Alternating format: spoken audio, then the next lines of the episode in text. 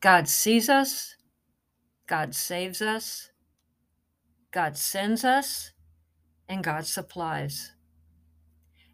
God sees us. No, He really sees us. Psalm 56 8 goes as far to say that God records and gathers our tears in a bottle. God sees us, and He is our refuge and strength and an ever present help in times of trouble. God saves us.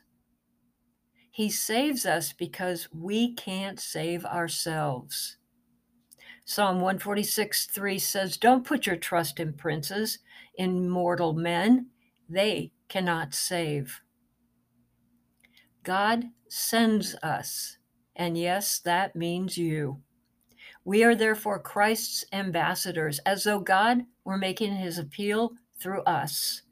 That comes from 2 Corinthians verse 5, chapter 5 verse 20. He sends you to do good works which God prepared in advance for you to do.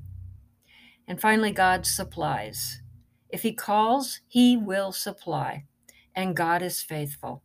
He will meet all your needs according to his glorious riches in Christ Jesus.